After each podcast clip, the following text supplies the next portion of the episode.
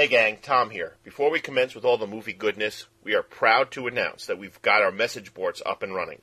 We've had a lot of requests for this, and now thanks to the one and only Eric Frome, you can mosey over to better in the dark dot pro boards one oh five dot com and start chatting with your fellow movie fans on past and present Better in the Darks, suggest new episode topics, share movie news, and even debate on the big issues in the film industry.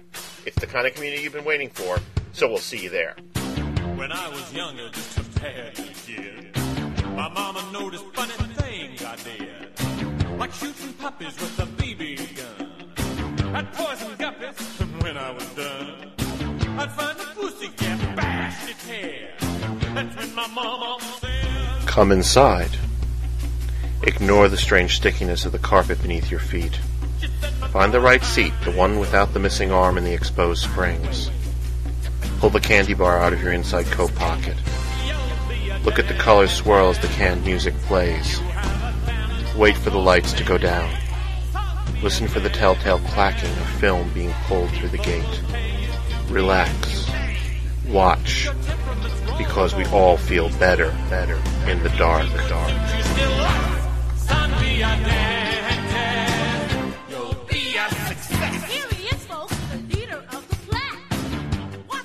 In old days, a glimpse of stocking was looked on as something shocking, but heaven knows it's better in the dark. Anything goes.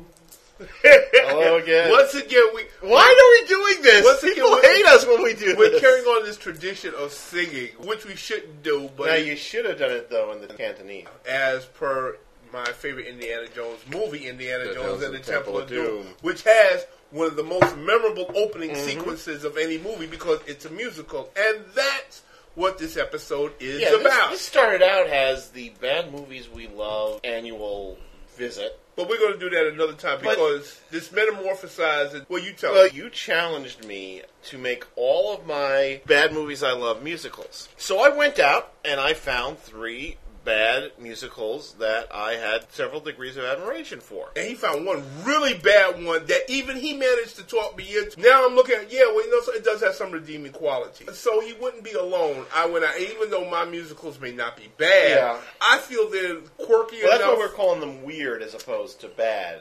Well, one of them you really well, not can't. Only that, we'll be talking about it when we get to one of those musicals. Mm-hmm. I had an encounter with the star of one of them. Yes, and you actually should lead off with that one, but I'm not going to tell you the order we okay. should do it with. It's going to be interesting. In to, fact, uh, here's his card. You know, that, yep, that's him. That's, that's him. We're, we're not going to tell you who it is. You're going to leave you in suspense. He looks exactly the way I remember him. All right. He has aged very well. I will give you that much. Well, we'll get to And him. He seems so, so pleased that somebody was talking about his movie. Since we're talking about this particular chap, and you, I see you've already got on the window box, you've got it pulled up yes. already. Why don't we start off with you, and you can okay. tell the people finally who it is and the movie. All right. The first of my three weird musicals that I chose is from nineteen eighty, when disco was very, very dead. But not in the land of Alan Carr, who put together Can't Stop the Music. Its original title, by the way, was Disco Land, Where the Music Never Stopped. Well, by the time this movie came out, yeah, it had stopped. Yes, it had stopped, had, had been buried, unburied, and buried again. This is, of course, the infamous Village People musical.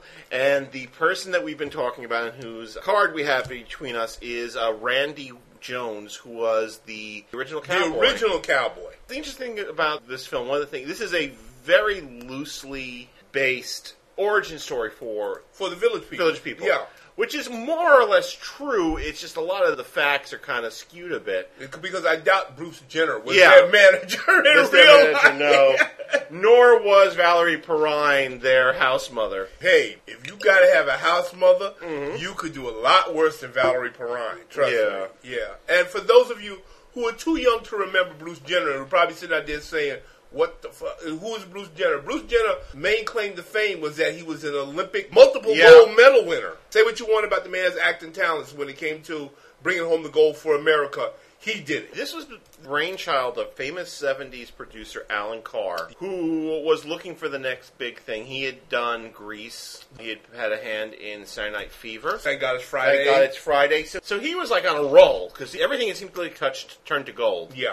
So he decided to turn the Village People into movie stars. He came up with this plot. The Village People started out as the frontmen for a musical songwriter by the name of Jacques Morelli, who couldn't get his music out into the public. He was a frustrated singer. Yeah, he was a frustrated singer because apparently he had a very high, wispy voice that didn't go well with the music he wanted to sing. But when he turned his talents toward producing, wow, yeah. he took off. He was one of the moguls of the right. disco era. Uh, he was an out homosexual. He created the Village People by casting five men and casting them in the different fantasies that various gay communities had. They were like a superhero team. Yeah, because like, everybody yeah. had their own distinct. They had the Indian, who I really like. Felipe Rose. Get your mind out the gutters, folks. We had the motorcycle cop. The motorcycle cop, who was a, a session musician. He sang back up on a lot mm-hmm. of uh, Motown. Ray Simpson. You had the construction guy. The construction worker, David Hodo. You had Randy Jones, the cowboy. Alex Briley was the G I. G I, And, right. of course, the one everybody remembers, Glenn Hughes, has Glenn the Leatherman. What Morelli did was put this group together, just as much for their looks as for their singing capacity, mm-hmm. and gave them his songs to sing. They became a major sensation in oh, the late man, seventies. Oh, man, forget about it. If I show you on, on my computer now, I bet you I've got just about every song that they mm-hmm. did. In the Navy, Macho Man, Y M C A. Y M C A, these guys, yeah. Now, contrary Fire to, Island. Contrary to popular belief, not all of the members were gay. I don't know who is who, but I think two were gay and the rest were straight. It should be said that, I don't know for a lot of people, but their music was just so good and was so danceable. The sexuality thing kind of really faded into the background because everybody just enjoyed it because it was good yeah. party dance music, which is why I think it's still listened to and today. It, it's funny how the backlash happened when it did. For the longest time, and I'm sure, I don't know if you remember this, I remember in high school being paraded into a little van run by the Navy and shown a recruitment film oh, using yeah. In the Navy has its theme song. A lot of you out there listening to this, you don't know what we're talking about, but believe it or not, people didn't know what the subtext of In the Navy right. was. Back then, the Navy, in T V commercials, mm-hmm. were using In the Navy as recruiting until right. somebody pulled to the side. So listen, this is what the lyrics really right. mean. But also that happened to me too because I love this song, Fire Island. Right. You know, fire, mm-hmm. It's a funky weekend, a funky fun. And I used to go around singing that song because I didn't know anything about Fire Island right. until one of my gay friends took me to the side and said, well, do you know about Fire Island? And I said, well, no. And he told me. And I said, oh, okay. So needless to say, I didn't go around singing that song in public right. so much. Carr figured, because let's be honest, this, this was a very colorful group. He thought that they would be ripe to make the leap to movies. There were, a first draft was done by infamous Oscar speechwriter Bruce Vilanch. The final script was done by Alan Carr and Bronte Woodard. It was directed by, of all people, Nancy Walker, the yeah. Bounty Tower lady. Rhoda Morgenstern's mother. It focuses on a young woman, Samantha Simpson, played by Valerie Perrine, who is looking for something to do in life. She's an ex-model, she's retired, mm-hmm. and she's just looking for her direction.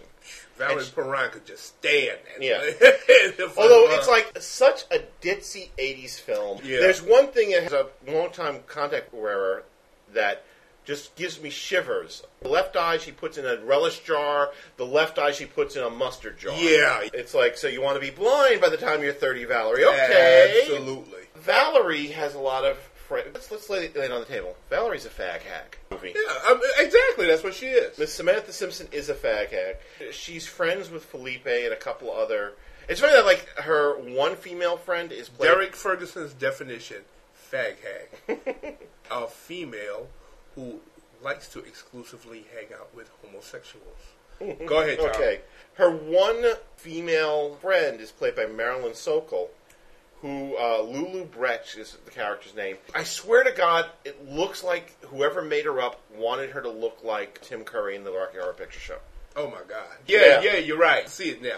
So what Valerie decides to do is she decides to put her money and her fame behind some of her friends, and forming a band called The Village People. She enlists the aid of Ron White, who is a lawyer, played by Bruce Jenner. Yeah. It has to be said that Bruce Jenner has the charisma of a block of wood in this film. Well, he's an athlete. He, he's not an actor. You know, let's face it. People want to rag on athletes and other people that say, oh, well, what made them think that they could act? But how many of us out there could resist if somebody walked mm-hmm. up to us and said, listen, right. I want to put you in a major Hollywood motion picture? Valerie, in terms of the music for her friend, turns to her roommate, played by Stephen Gutenberg, yeah. uh, playing Jack Morrell. Uh-huh. And it's never out-and-out stated that he's gay, mm-hmm. but it's kind of strongly implied. It's implied, yeah. I mean, there's a, one line where Valerie Perrine says to him, it's like, you've cost me more than any other man I've known, and I haven't even slept with you. Anybody that's got Valerie Perrine, you haven't yeah. slept with her, or at least tried to, I could see where... So know. They formed this band, who they call Village People. Ooh, what a coincidence. And it's funny because Bruce Jenner just offers the offices of his father's law firm because it's for set, auditions. Because a lot of this first part of the movie is set in Greenwich Village. In Greenwich yeah. Village. All these weirdos show up. Eventually, Len the Leatherman, who turns out he works at one of the toll booths in the Jersey Turnpike. Yeah. Jumps up on the table. He starts singing Danny Boy. He struck me as kind of like a low-rent Freddie Mercury. The funny thing is... But like, he's got a lot of energy. He's got a lot yeah. of energy, and he's got that... very, very, very fey voice, which I just thought was like so hilarious. They find the the police officer gives one of Valerie Perrine's friends a ticket. Actually, the scene that you made, that's actually one of the funniest scenes in the movie where he sings Danny Boy when he jumps up on there. Because he sings it like, yeah. oh, Danny Boy. And this follows Perrine's pursuit of getting them signed to Marrakesh Records, run by her ex-boyfriend, Steve Waits, played by Paul Sands, who most people don't remember nowadays, but there was a period of time when he was a really hot commodity. I remember Paul Sands. He you know. had a T V series at one time? Yes, he yeah, did. Yeah. And it results in a grand concert in San Francisco. This movie wants so hard to be a disco version of A Hard Day's Night. Yeah. It doesn't make it, but let me put it this way. Well, part of the, the reason why I people think, like me and you yeah. that remember the seventies will probably get a lot more yeah. out of it than anybody that say that was born anytime after. Part of the fun for me about this film is, I mean, I think I understand why this film died at the box office, because it was released about a year too late. When they started filming it, disco was at its height. By the time it was completed, mm-hmm. disco had died. I find it very funny how they try to leech every hint of gay pride or gay theme out of the story. Mm-hmm. Although they can't escape that, because like in the Y M C A sequence where it's all be pretty much put out there for you, you know, to say, okay, this is what we're this really, is what we're talking about. This is what we're really talking about, folks. And if you can't get it, hey. Yeah, but then you get a sequence like when they they sing the song "Liberation," which is about day when gays can walk freely mm-hmm. in the streets. It's done in the most sterile way possible to, like I said, to take any, all the fun out of it. The other really gay thing I, I love about this film, what? Bruce Jenner is wearing these suits and ties for the first half until he decides he's just he's going to quit the law firm, becomes a manager. Mm-hmm. Next thing time we see him, he's walking down the street with the Village People in little, little, little yeah, tight cut-off shorts yeah. and the mesh T-shirt. Yeah. After a while, it gets to be where they just say, okay, folks, this is what we're really mm-hmm. talking about. I think that people like you and I who remember the disco era will get a lot more out of it. Because yeah. now we can look back on it and kind of have fun with the silliness and yeah. the fun of that era back then. Whereas people that were born after that just look at that and say, were all of you on drugs yeah. back then or what? Which is the response I have gotten from a lot of younger people who look back at the seventies and eighties. And I said, yeah, pretty much all of us were. I mean, what can I tell you? I do want to make a brief mention of the climax, which I said happens at this big San Francisco concert. Mm-hmm. Alan Carr's original idea was that it was going to be a free concert, a quote-unquote a party between the Village People and five thousand of his closest friends. But if you look at the way that concert is shot, there's very little shots of the audience, and that's because the people that showed up were drag queens oh. and a lot of just like types that Alan Carr, because Alan Carr had in his mind that he was going to make this into a family movie. He got nervous, and that's why the last sequence is shot so weirdly. But would you recommend that people it's, see this? It's fun in its own way, and yeah, you're going to start out laughing a mm-hmm. lot at some of the ridiculous characters, because the characters are all pretty ridiculous. Mm-hmm. Perrine with her almost criminal neglect to her health, but it has its charm. Okay. And it is kind of fun, and I've watched it several times, and I will probably watch it several more times again. I hear you. You know, I like it myself. I think it's a wonderful movie. I enjoy it a lot. See, I watch anything that's got Valerie Perrine in it yes. myself. You know that. Between this movie and Superman. Forget about it. I can just sit and watch them two movies. What about, like, see. Lenny? Yeah, right. She was in the Lenny Bruce film mm-hmm. as well. So I guess I'm up now, right? You are up now, yes. My first choice is a movie that I think is one of the best musicals I've ever seen, period. Right. But it also qualifies as being a weird musical. Right. It's the nineteen eighty-six Frank Oz directed Little Shop of Horrors. Little Shop, Little Shop of Starring Horrors. Starring Rick Moranis, Ellen Green, who mm-hmm. both you and I have yes. seen recently in Pushing Daisy. Right. You commented on that. Vincent Gardenia, Steve Martin, and most memorably, the voice of the lead singer of the Four Tops, the late Levi, Levi Stubbs, Stubbs, who was nominated for an Academy Award just for his mm-hmm. singing in this movie. That's how awesome the man is. If you haven't seen the movie, the movie has a convoluted history.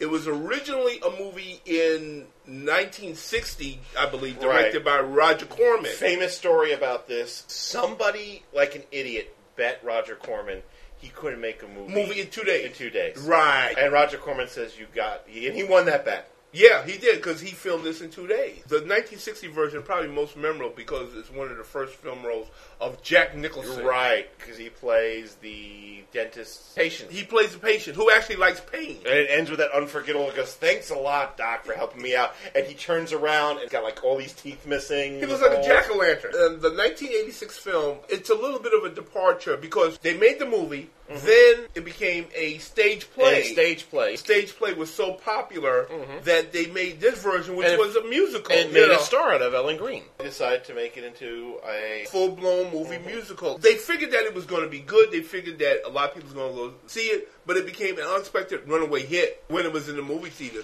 And I can easily see why, because usually in most musicals, I don't like every song. Right. This is one of the few musicals where I can say I like each and every song. Mm-hmm. The story is good. The acting is good. The story is you have Rick Moranis, who plays a nebbish like nobody else can. Seymour Krelborn. Seymour Krelborn. He finds a strange plant he's never seen before, and he can't identify it from the books he's been studying. He was an orphan. And a guy named Mister Mushnick, who runs a flower right. shop, gave him a home, which is a little cubbyhole in the back of the flower shop. Mm-hmm. And Seymour has become an expert on plants. However, he cannot identify this particular plant. There's a good reason for that. This plant comes from outer space. Right. And it's a flesh-eating plant. At first, Seymour, like he cuts his right. finger and he gives it blood. And it keeps growing and growing and growing. And eventually, it needs a little bit more than blood. Luckily for Seymour, there's this abusive boyfriend of this girl that he likes. Or, whose name is Audrey, played by Ellen Green. Green. Her he, boyfriend he, is a dentist, yeah.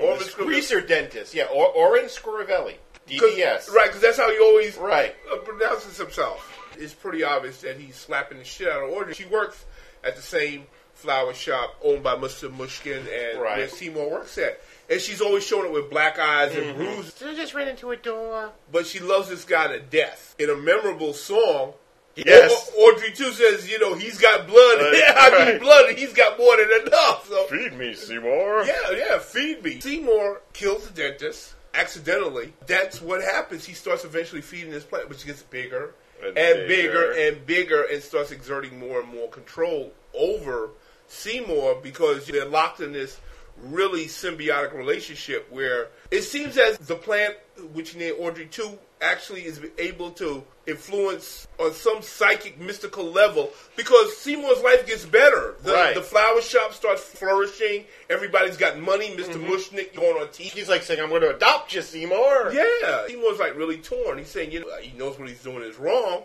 mm-hmm. but hey. And Audrey is noticing him finally. Yeah. This movie, it's got a terrific... And you forgot one of the most interesting elements in this whole film, which What's is, of that? course, Remind me. the three girls. I was just about to okay. say that. One of the best things I like about this movie is that it's got a Greek chorus of three black girls. And they're all named after girl groups from the right. fifties. One is named Chiffon, um, and one, one is, is Crystal. Crystal, and one is Ronette. Look at two of them. One of them is played by Tisha Campbell ah. from Martin Lawrence mm-hmm. Show, and the other one is played by the other girl that played Pam. Tichina Arnold. Right. As Crystal. Crystal, Ronette, and Chiffon. Tichina Arnold, who right now is on Everybody Hates Chris, the girl. But they show up every once in a while, and through song, they keep advancing the story. Right. Because they keep having these little numbers, mm-hmm. and they show up in the background.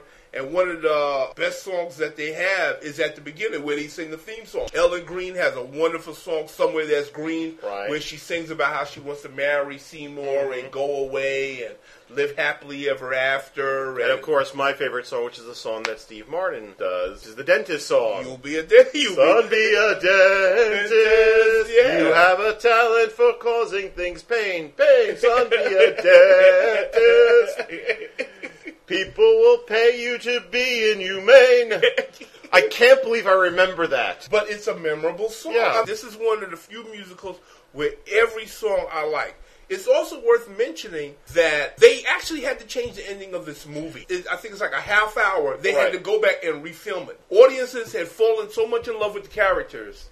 In the stage play, it ends with everybody dead, like the original movie. In the original ending, which was available once on a V H S of all things. Little Shop of Horrors, that V H S you talk about? Yeah. That's the only movie that was ever recalled by the studio. Yeah. They pulled back everything because they changed the ending. Featured the plant going on a rampage and pulling down the Brooklyn Bridge. And I believe it ended with it on top of the Statue of Liberty. Right. In the original ending, Seymour is dead, Audrey's dead, dead. everybody's dead. Preview audiences hated it. Right. They reshot it with Jim Belushi. They called him back and they reshot the ending. It's a happier ending, but still they leave it on a pretty dark note. Yeah. At the end, we see Seymour and Audrey. They're going to their little house yes. that she dreamed of, but in the front yard, is there's a, a there's an Audrey, Audrey growing. Audrey three is yes. growing, and she and the plant is grinning. Levi Stubbs, the man, was nominated for an Academy yeah. Award just for his voice. I work. also want to mention that. Although they didn't put it in the stage play, in the film version, they did recreate that famous scene with Jack Nicholson, and they figured they needed to get an actor as famous as Jack Nicholson mm-hmm. to play that patient, so they got Bill Murray. Exactly, yeah. I and it's that one moment where he's, like, moving his tongue. So yeah, like, and you like, know why I forgot? Because he's not even Bill. When he shows up, it really is a surprise. This movie, I cannot recommend it highly enough. If you're looking for a fun night at the movie, if you like musicals, I recommend this movie to people who claim that they hate musicals, mm-hmm. and they've seen it, and they say, you know something, you're right, I like that right. one. Not sure, I think that this is actually out of print, so you gotta go looking for it. Yeah, you have to actually hunt for it. But it's worthwhile. One. But I have heard that they are going to be reissuing it with the infamous original ending, but it's they're going to have color. They, they're gonna, yeah. yeah, they're going to have color, because originally it was just in black and white right. with no music and no special effects. But now they're going to do it upright. So be on the lookout for that. Little Shop of Horrors, I cannot recommend it enough. It's a fun, weird musical, and even if you don't like musicals, you're going to like this one, I guarantee it. Now we were talking about Steve Martin.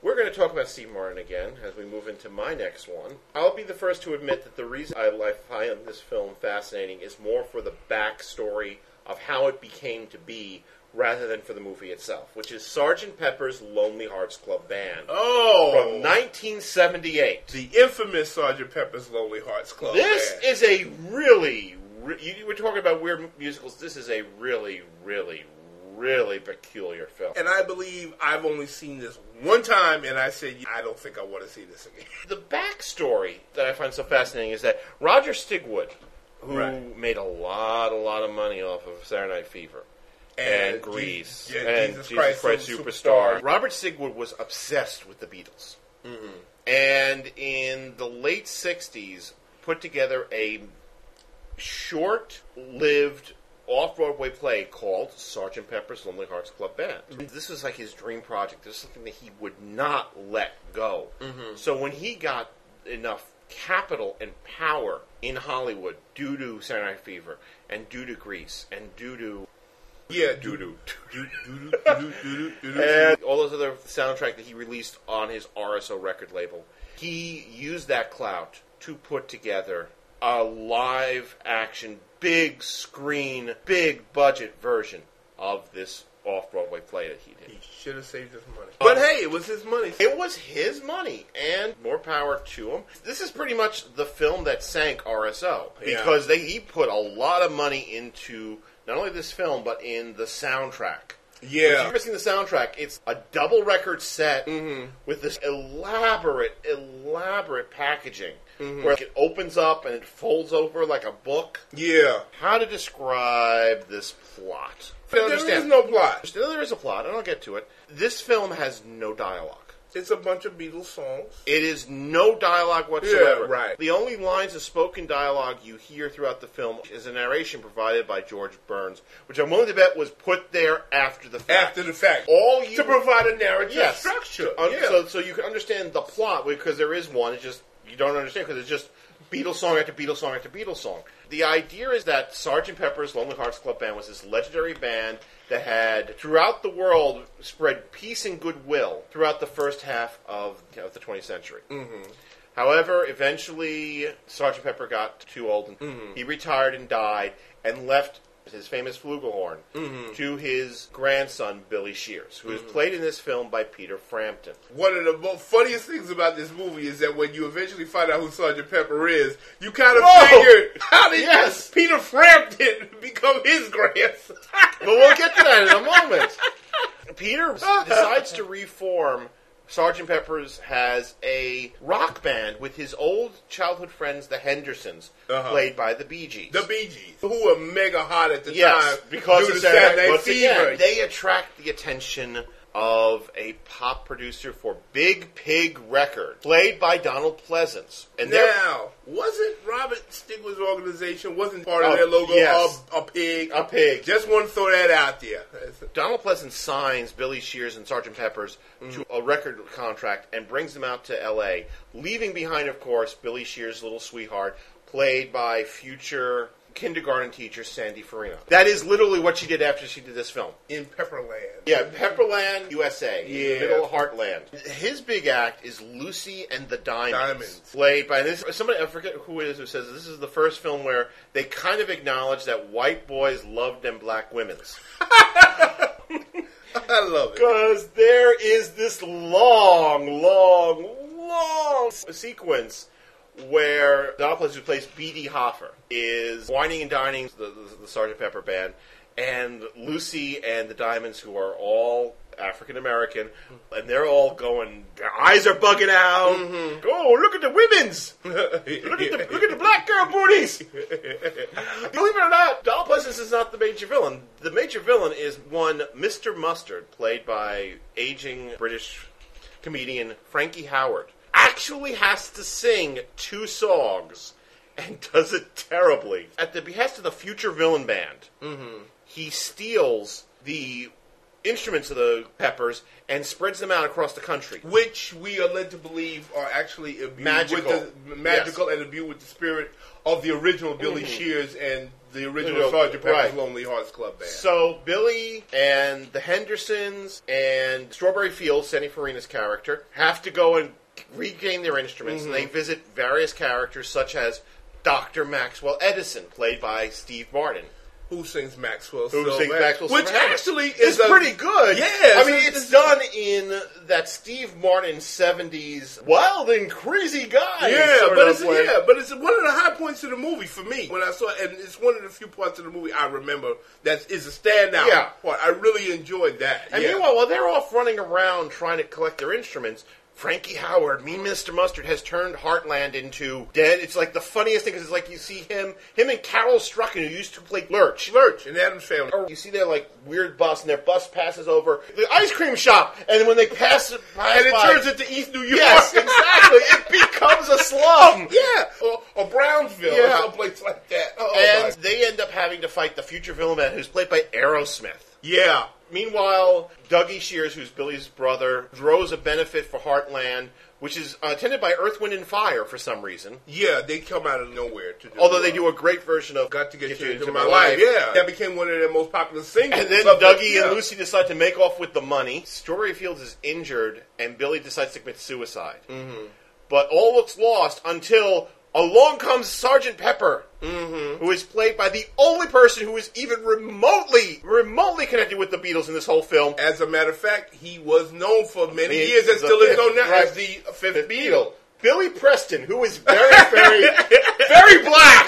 When I see this scene, all I can think of is Peter Frampton going, "Oh man, I got me some black in me." Yeah, because obviously somebody had forgotten The continuity, I can see the continuity yes. girl. She's looking at the script and say, wait a minute. We said that this yes. is his grandfather. Right. And he makes everything right again. And then they try to recreate back in the Sergeant Pepper album. Yeah. By dragging any old celebrity they could find off the back of the bus. Mm-hmm. They're all singing Sergeant Pepper's Lonely Hearts, the, the reprise. Right. You've got Keith Carradine and Wolfman Jack and Carol Channing, who does not know where she is. You know something? It looks like they literally dragged anybody yeah. off of the set mm-hmm. who was there that day for the shoot and just stuck right. them in there. Because you have some people that look and say, well, what's going on here? It's the, Robert Palmer, who looks like all of ten years old at this point. I'll admit it, I've watched this movie about four times. But uh, it fascinates me because oh. you sit there and you wonder, how did they think they were going to get away with this?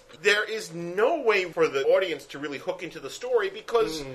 There's no dialogue. There's no sense of these characters as being character. Yeah, they just presented, okay, this is Billy Shears. This right. is this is this is that. This is that. All it is is an excuse for a bunch of people to get together to sing right. Beatles songs.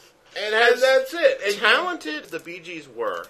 And they were. Yeah. They we're not saying that we're not yeah. the actorly charisma of a freshly gutted trout.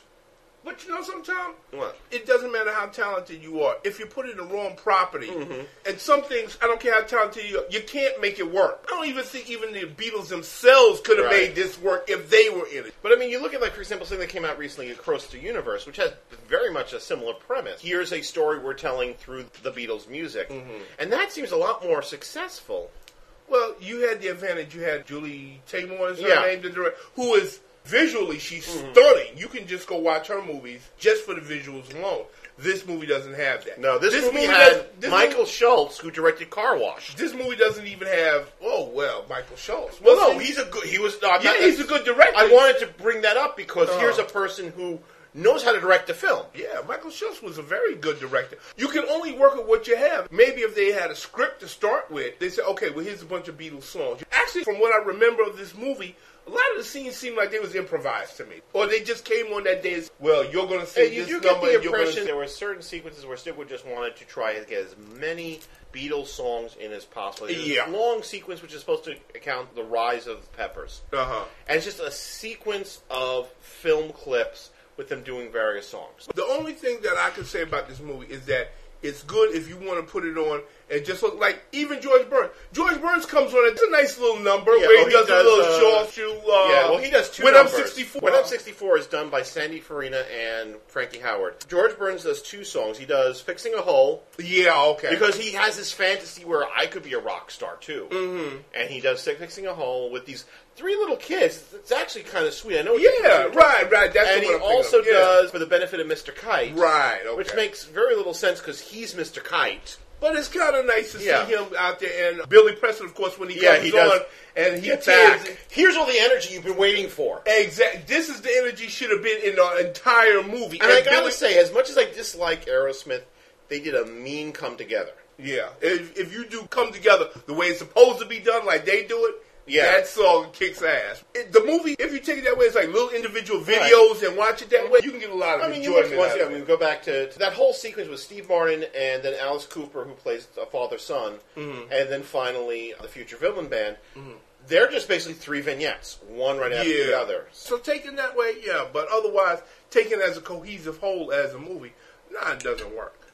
Or would you recommend that people watch it, though? Do you think people... See, I can endure do you think, it, but Do you think people should spend money on it? Let me I put... don't know if they should spend money on it. You ain't going to go that far. See, I have learned to endure it. Once again, we come back to the same thing with Can't Stop. I find some charm in it, even though I recognize it is damn near unwatchable if you don't, don't know what's going on. Like, say, if it came on, I would watch it, but yeah. I would probably... Every once in a while, you'll see it on a, a, a, one of the free stations. I would be doing something else, like cleaning yeah. up, and when I heard a number that I like, I'd run in mm-hmm. and watch that. So that's... Is it my turn? It's your turn now. All right, and I'm going to go back to a movie that I'm sure a lot of people have seen, and I don't know how weird it qualifies as. I think it's pretty weird because of the dark turn it takes at the yeah. end of, uh, of the movie. And it's weird because in its casting choice, which I'm going to get to in a minute, yeah. it is the nineteen seventy-eight The Wiz, based on, of course, The Wonderful Wizard of Oz, the movie, the book, and more importantly, there was a stage version that right. like ran for a gazillion years on mm-hmm. Broadway. There was a which, major hit during the mid seventies. With Stephanie Mills played. Mm-hmm. But this movie version starred Diana Ross, Michael Jackson, back when he was a black man, not a right. white woman, Nipsey Russell, Ted Ross, and Mabel King, Lena Horne, and Richard Pryor. And I'm sure I don't really have to go a whole lot into the story. It is The Wizard of Oz, mm-hmm. but transplanted to New York City, which right. in this movie is standing for Oz. Diana Ross, who was way too old to be playing yeah. Dorothy. She's supposed to be this little naive girl, and we're looking at this like forty-year-old something woman who right. still lives at home, still talks to her dog, and she gets swept away from her ghetto life into the magical land of Oz. Manhattan stands there for the Emerald City, which is probably the best casting. The movie is written by our old friend, who we just spent about a half an hour talking about in the previous episode. If the Batman episode comes on yeah, before Batman this. Yeah, Batman episode's going to come before Okay, this. So if you listen to the Batman episode, you've heard us go on and on about this guy. This was written by Joel Schumacher. The screen of all people. It was directed by Sidney Lumet. That surprised me when I saw that. Sidney Lumet directed this movie, which is really, that is a surprise. We followed a familiar story. She meets the Scarecrow, played mm-hmm. by Michael Jackson. Right. She meets the Tin Man, played by Nipsey Russell. She meets the Lion, who is actually one of the lions on the New York, right. uh, on forty-second Street, who comes to life, who is played by Ted Ross, who was in the Broadway right. production. He's so like was the, Mabel King, right? Mabel King yes, was, was the Wicked Witch. Yeah. She's one of my favorite ones because she mm. has a memorable number. Don't Bring Me No Bad News. It takes like a little darker thing because her flying monkeys are not flying monkeys. They're a motorcycle gang in these big, huge leather outfits. Right. And they ride on the front wheel. They don't oh, ride geez. on the seat of the motorcycle. Oh. It's weird when you see it, how they ride these things. But the whole movie follows a familiar pattern where Dorothy meets her companions. They free them from wherever they're at. And they go on to Oz. This is one of the two major movies of the seventies that was filmed at the World Trade Center. Ah. The other being the Dino De Laurentiis King Kong version.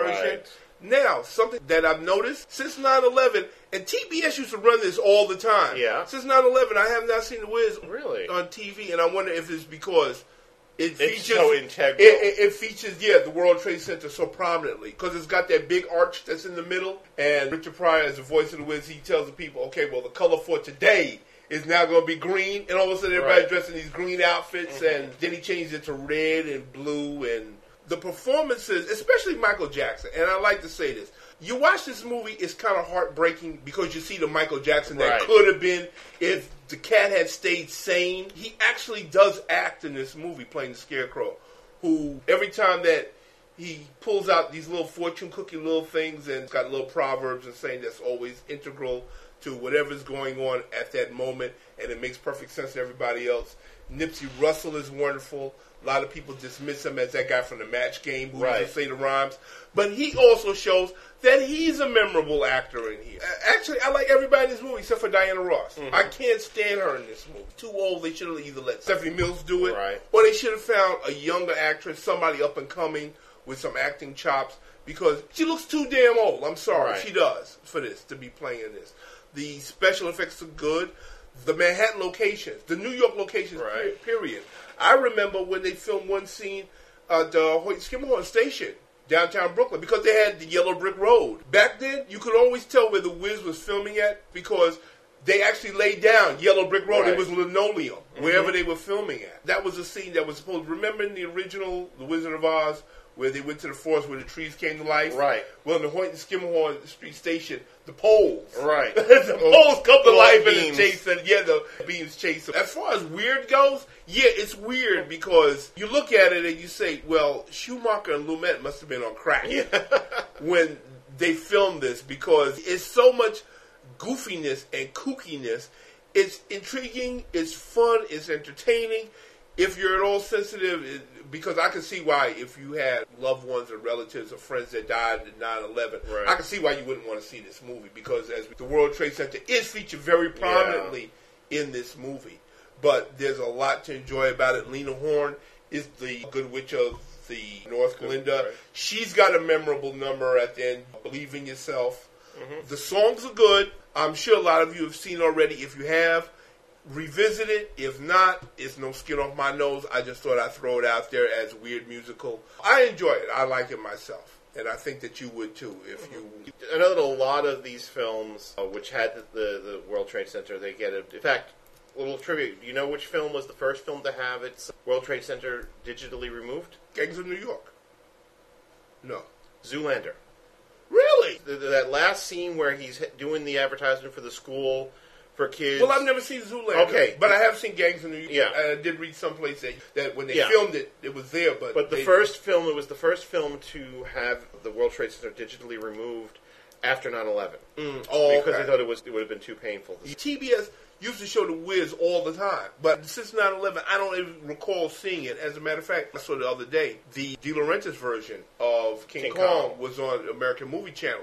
And that's the first time I've seen it in a long mm-hmm. time. So I'm thinking maybe there was like a moratorium on movies that prominently featured the World Trade Center. Maybe now they're saying, oh, it's been almost eight, nine right. years, so maybe we can relax a little bit and maybe start showing these movies. There was another movie I'm thinking of. I can't think of it right now. I'll probably think of it before we come to this, before this, where the World Trade Center was featured very prominently that I haven't seen on T V. I can't think of it right now, but go on, and I'll probably right. come up with it later. This one, of, of the three that we were talking about today, probably my favorite of the three, and it's probably the one that I have the most problem defending. You've been dying to get to this one for the longest. I said, okay, now, I recently opened a live journal.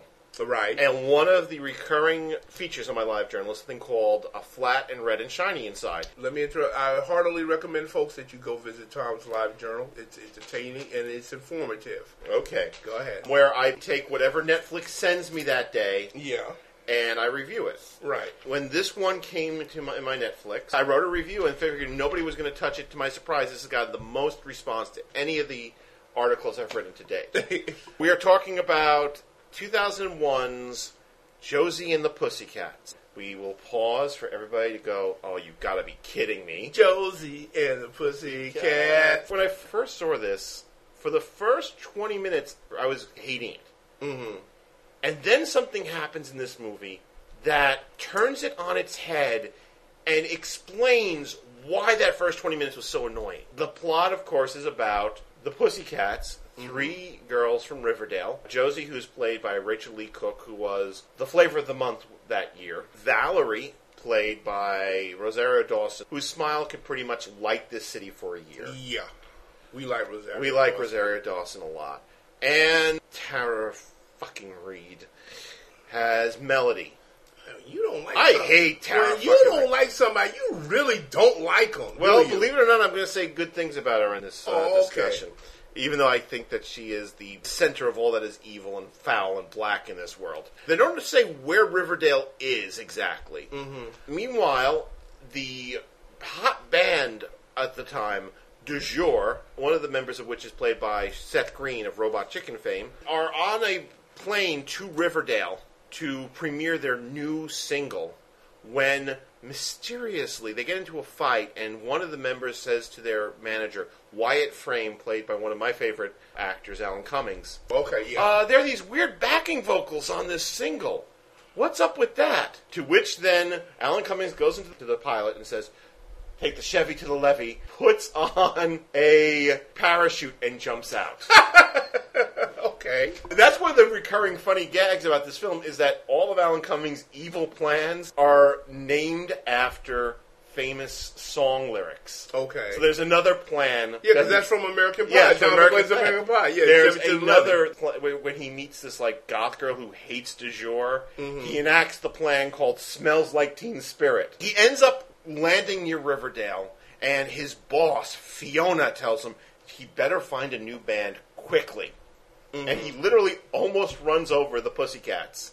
Uh, there's a moment where he stops up short, mm-hmm. and there are the three. They're running away from the cops, mm-hmm. and he looks at them, and he takes out a C D case, takes out the cover, and looks at them through the C D case. Paradise by the Dashboard Light plays. Okay. And he's like, I found them! So already, this is a departure from the animated T V yeah. series, because the animated T V series, they were already established as yeah. a band, and they traveled around the world and got involved in these right. mysteries, which usually ended up with them being chased by the villain right. for five minutes while their song played. Charitably, and, then, yeah. so this and is like, I'm stretching it a bit, this yeah. could be considered the prequel to the cartoon series. This is like an origin story, yeah. in other words. Now, meanwhile, while all this is going on, there is product placement and product placement and more product placement. So much product placement, you want to vomit.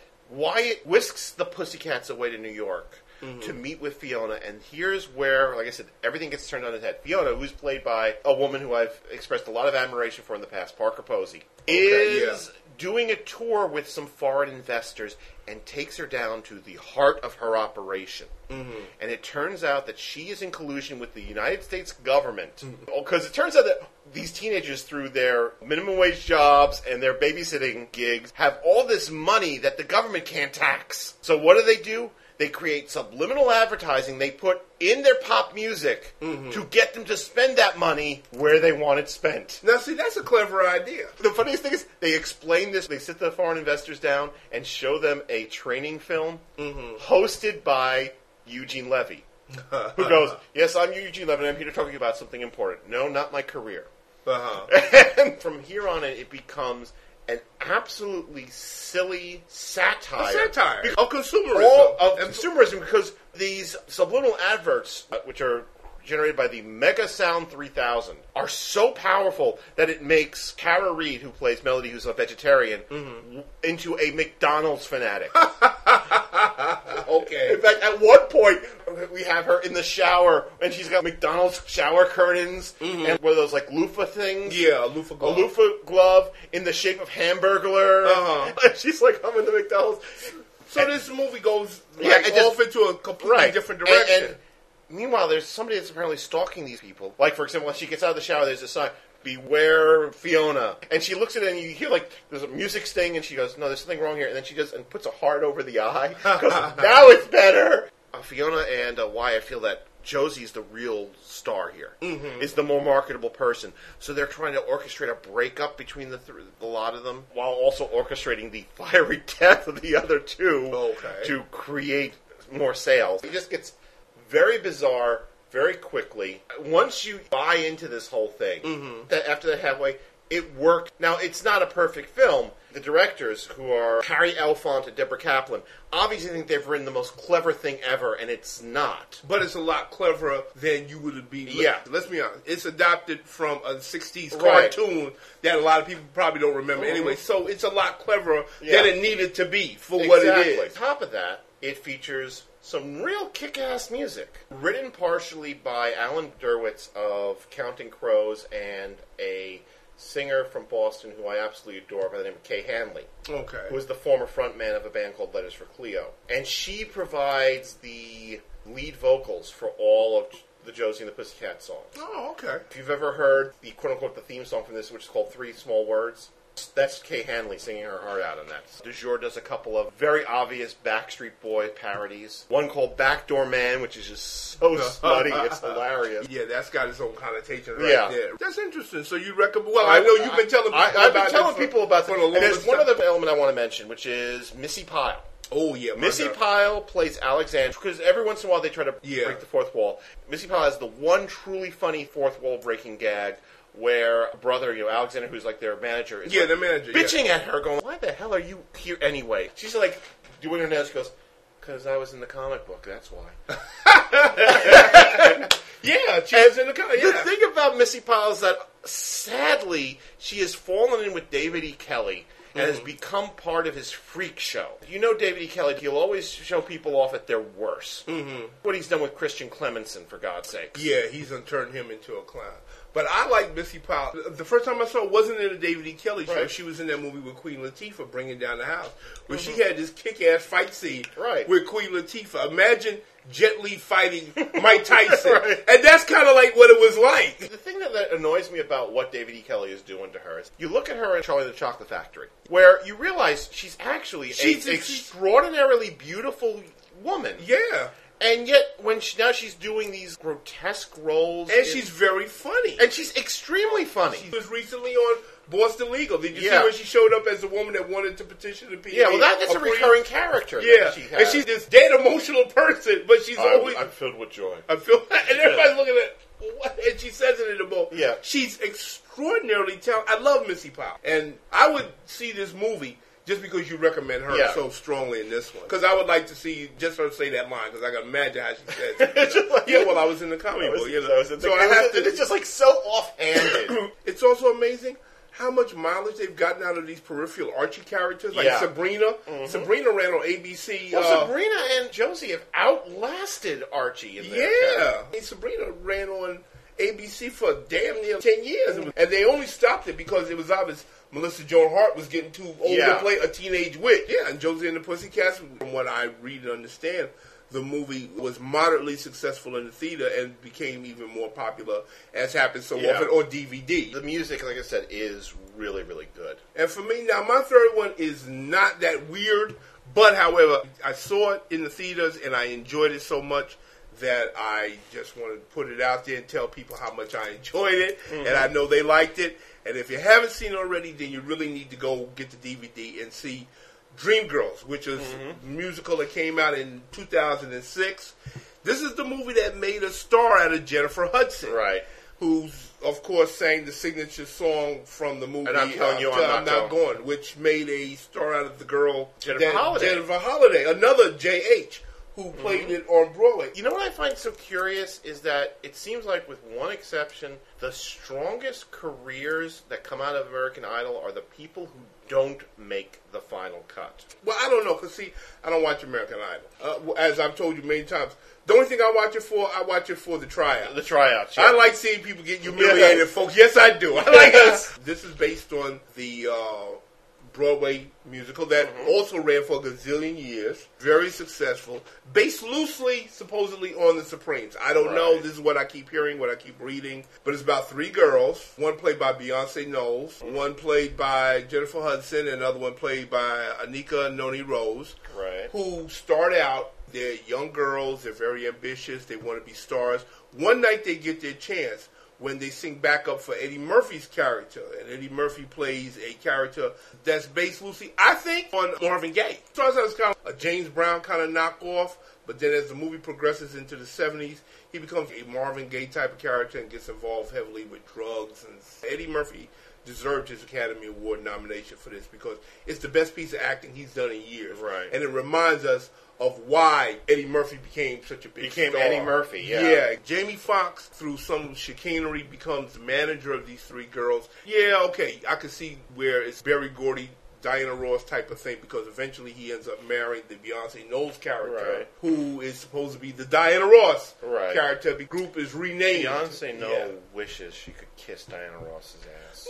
No, no, you know, so I'm sorry, I'm not a big fan. Neither am I. Actually, I think that in terms of talent, her marketing people deserve more yeah. credit for her career than she does. Because mm-hmm. as far as talent goes, she's moderately talented. But they've marketed her up the wazoo so much that you can't turn on your T V or your yeah. radio or your damn computer without seeing Beyonce Knowles. She was pretty good in this movie. I enjoyed the performances of everybody, actually. Mm-hmm. I enjoyed the way the story was told.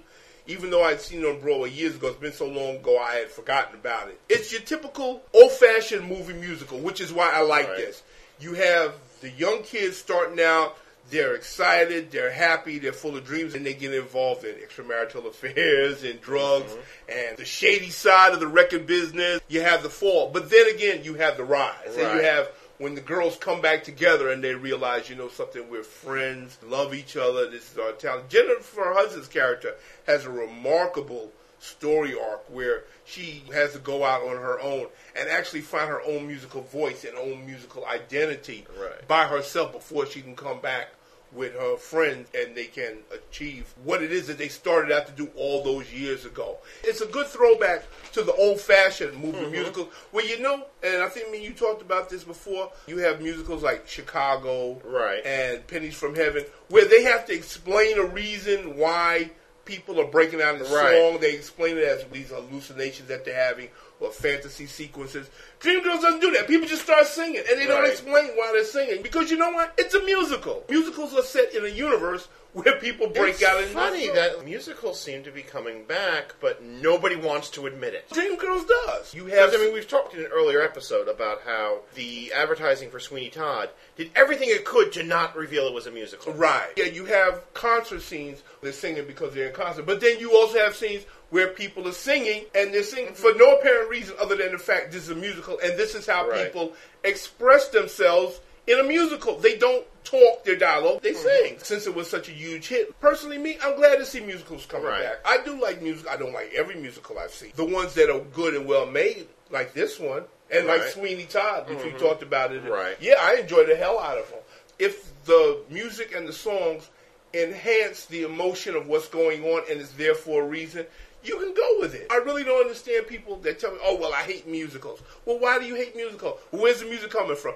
Well, when you watch Lethal Weapon four and there's a car chase and there's music, where's the music coming right. from then? So what's the difference? Why are you bitching about that? Don't sit back and watch the damn thing and enjoy it. But anyway, even though it's not all that weird, I love it. It's a wonderful musical.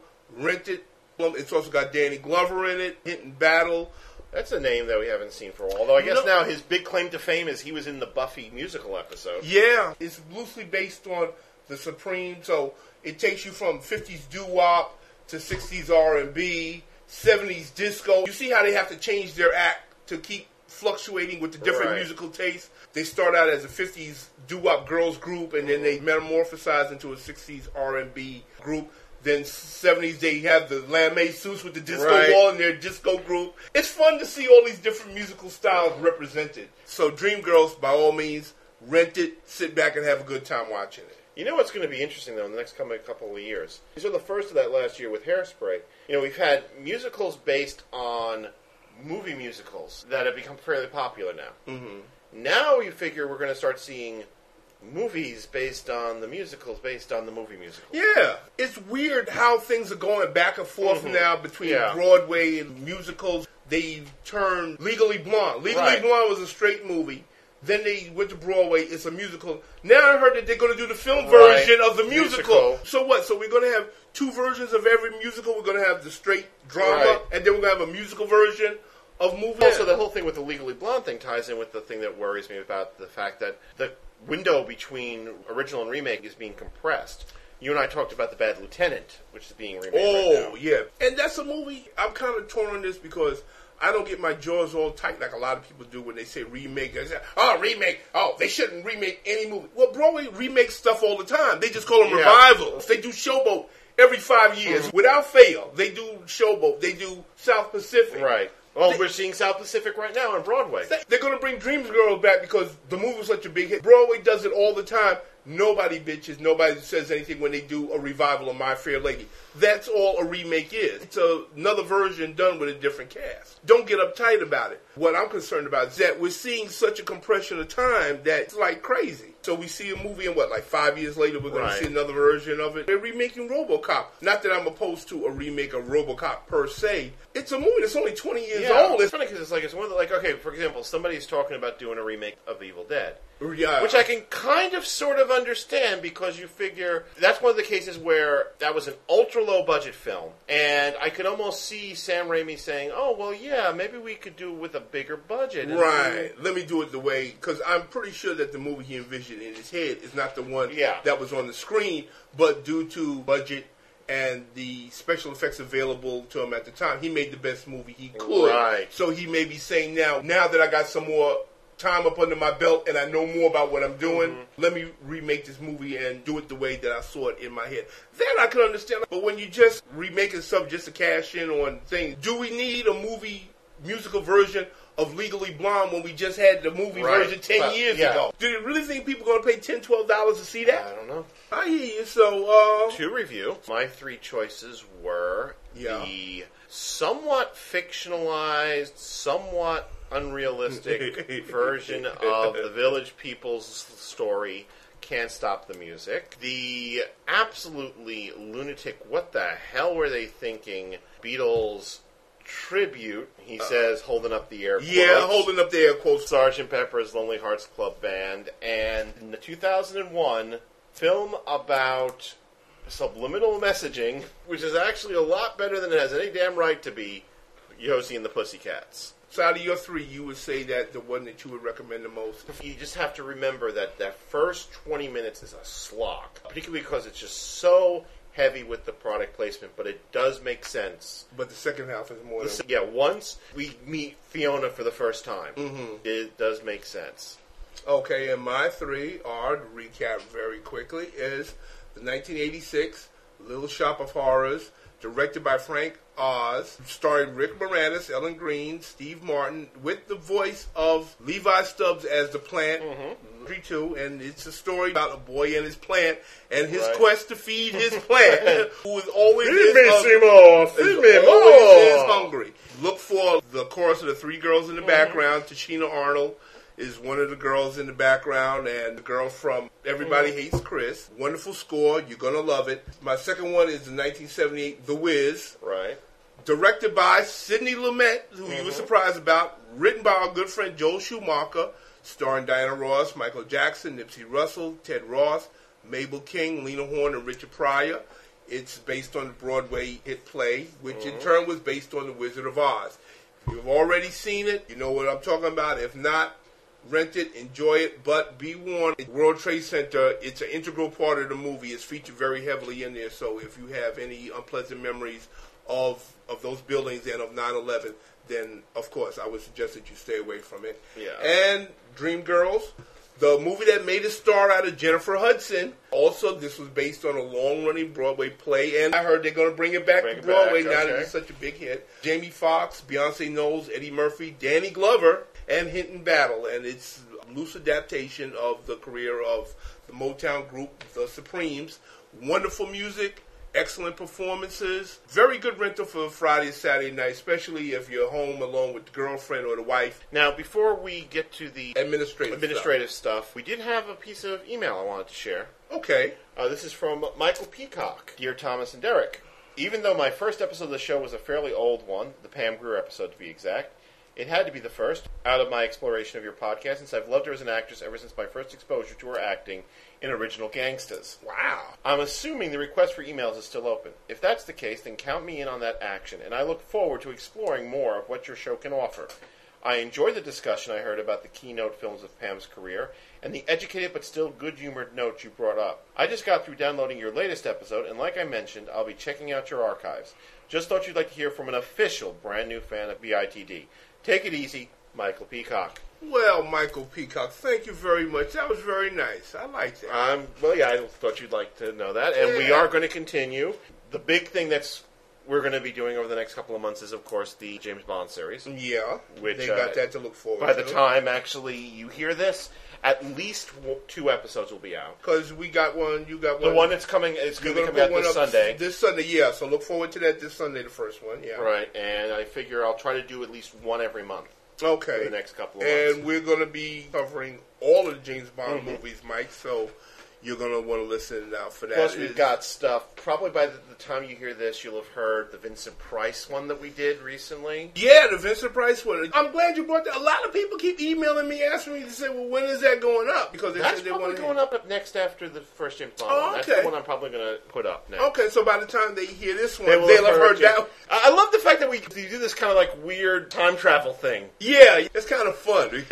So anyway, administrative stuff. If you want to get in touch with us like Michael Peacock just did, the easiest way to do that is to send us an email at our Gmail account, which is betterinthedark at gmail dot com. That's better the letter N, the dark, at gmail dot com. You can, of course, leave a message on our Podomatic page, although that's got to change soon. Yeah. We're running out of space there. We'll keep you folks up to date as when we're going to change. And that's at betterinthedark dot podomatic dot com. And finally, you could join our Yahoo mailing group, which is at movies.yahoo.groups backslash groups backslash betterinthedark. Any of these ways is a good way to contact us. We read everything that comes in. We usually only answer the emails on the shows, but we do address stuff on the mailing list. And we also post stuff and reply to stuff on the Podomatic page. And don't forget, Tom also, he just started a live journal. Go over to his live journal, check. And I have one as well. So if you want to contact yeah. us that way, you, by all means, you're free to do that too. You'd look for New York Wisdom. Mm-hmm. And I think yours is D. Ferguson, right? Yeah, mine is D. Ferguson. The name of it is Derek Ferguson. So I've also started... Yeah, a, tell me about the other thing, too. This weird kind of role-playing game. It's kind of like a exercise in communal writing called Neville Knights, which is a T V show on paper that we're trying to do weekly episodes. We're going to do... Uh, our first commitment is for fourteen weeks. Mm-hmm. And if we feel like we're still having fun, we'll renew the show for another half a season. And we're going to treat it just like a T V show, every season of twenty-six weeks and so on, until we get tired of it. A lot of you may say I'm biased, but I've checked out the first dozen yeah. entries that was made. There's some really excellent writing on this thing. Neville is a fictitious town in New York, which is this weird focal point for some strange stuff. So if you like stuff like Twin Peaks, Erie, Indiana, right. or, uh, uh, Point Pleasant, the one that yeah, I, Point I, Pleasant, I or American Gothic, mm-hmm. if you like those type of T V shows, then this is the type of thing that I think you'll probably enjoy as well. I'm glad that we could end the episode on an up note, because the last couple of episodes we had... Oh, we were... God, that episode that we did, which I don't think you're going to hear just yet about the annual Obscure Films oh, episode. Oh, it was gloom and doom and death. That was so depressing. I'm we... glad that we had some fun with we people had to do singing. Some, to do something to lighten up the mood for a while there. So I guess mm-hmm. we're done for this one? That is correct. So he's Tom D J. And he's Derek Ferguson. And no matter what you do, no matter where you go, no matter what you sing in this great big world of ours, go, go see that movie and many more. That's all, folks. You've been listening to Better in the Dark, featuring Thomas D J and Derek Ferguson. Special thanks go out to Michael Bailey of Views from the Long Box, the Joffrey Street crew of Cool Shite on the Tube, Brian Ibbett of Coverville, and the members of the Better in the Dark Yahoo group at movies.groups.yahoo.com backslash group backslash Better in the Dark. Better in the Dark would love to sit down, but the rubber burns in our butt from riding that front wheel of that motorcycle kind of stops us from doing that. Previous episodes for the show can be downloaded from better in the dark dot podomatic dot com. Send all comments, praise, hate mail, and pipe bombs to betterinthedark at gmail dot com. That's better, the letter N, the dark, at gmail dot com. Interact with the hosts and the fans of this podcast at the Better in the Dark message board at better in the dark dot pro boards one oh five dot com. Please vote for us on Podcast Alley. Better in the Dark is a Conspiracy Productions presentation. All material copyright Thomas D J and Derek Ferguson. Until next time, remember, it's never a good idea to feed a sinister-looking plant human blood, no matter what it promises you or how cool its singing voice is. I love that.